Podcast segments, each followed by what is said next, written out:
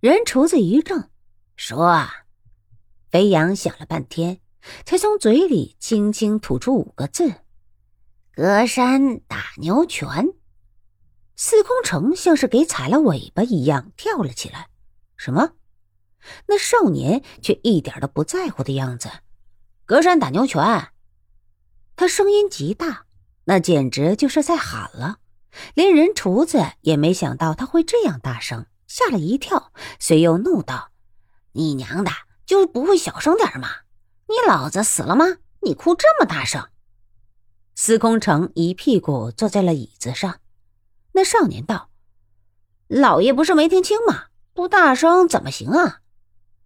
人厨子怒道：你他妈的就不用这样大声啊。肥羊苦着脸不敢说话。那少年道：这破拳法没什么了不起的，我才不怕呢。那天姓向的见了我也不敢下重手啊。人厨子反倒笑了，冷笑道：是，人家怕你，你小子武功盖世行不？伸手就向腰间摸去。那少年双手乱摇：慢来慢来，君子动口不动手，您老人家何必亲自出手？有事弟子服其劳嘛。弟子都要勤快些，何况儿子？你要打我哪边的耳光，我自己打就是了。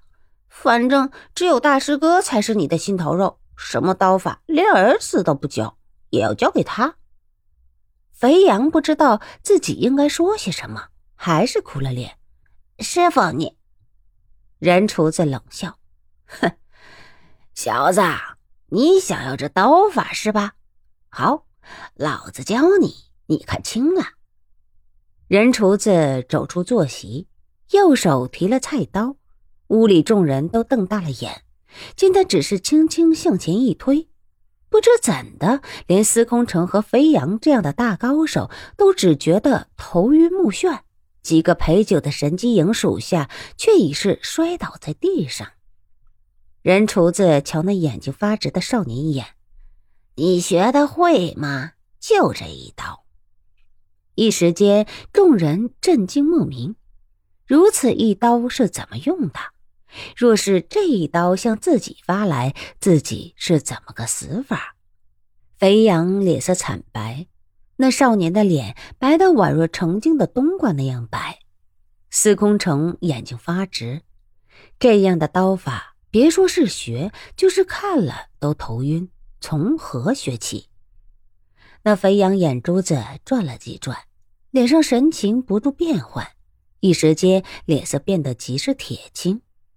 司空城看了看肥羊的神色，心头一动，嘴角现出一丝冷笑。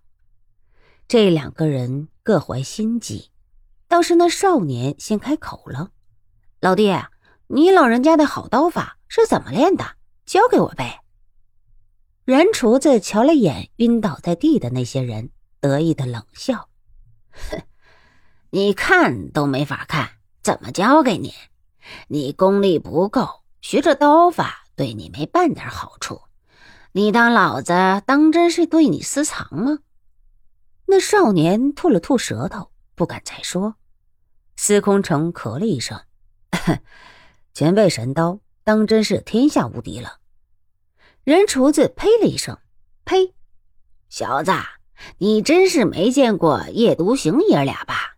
我这刀法杀那些草包一点问题都没有，但遇到这两人其中的一个，我老人家当真是只有走人的份儿。有多远，我老人家就要滚多远；有多快，我老人家就要滚多快。那天姓燕的小子没杀那不争气的东西，那是有些触你们的火枪。若是没了火枪，老爷你老人家倒是找他试试。反正你们挑了他们的老窝，不怕他不全力出手。而且他们还有天一神针、隔山打牛拳和要命双枪的传人，你老人家尽管去吧。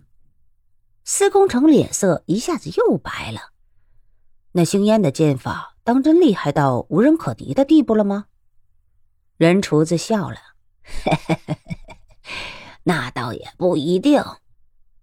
司空城脸上现出喜色，人厨子却又接着道：“只是我老人家活了六十多年，可能太孤陋寡闻，都他妈的白活了，连一个这样的人都没见到过。”司空城沉声道：“那这样的人不是人力可敌，只有用些诡计了。”人厨子不禁失笑：“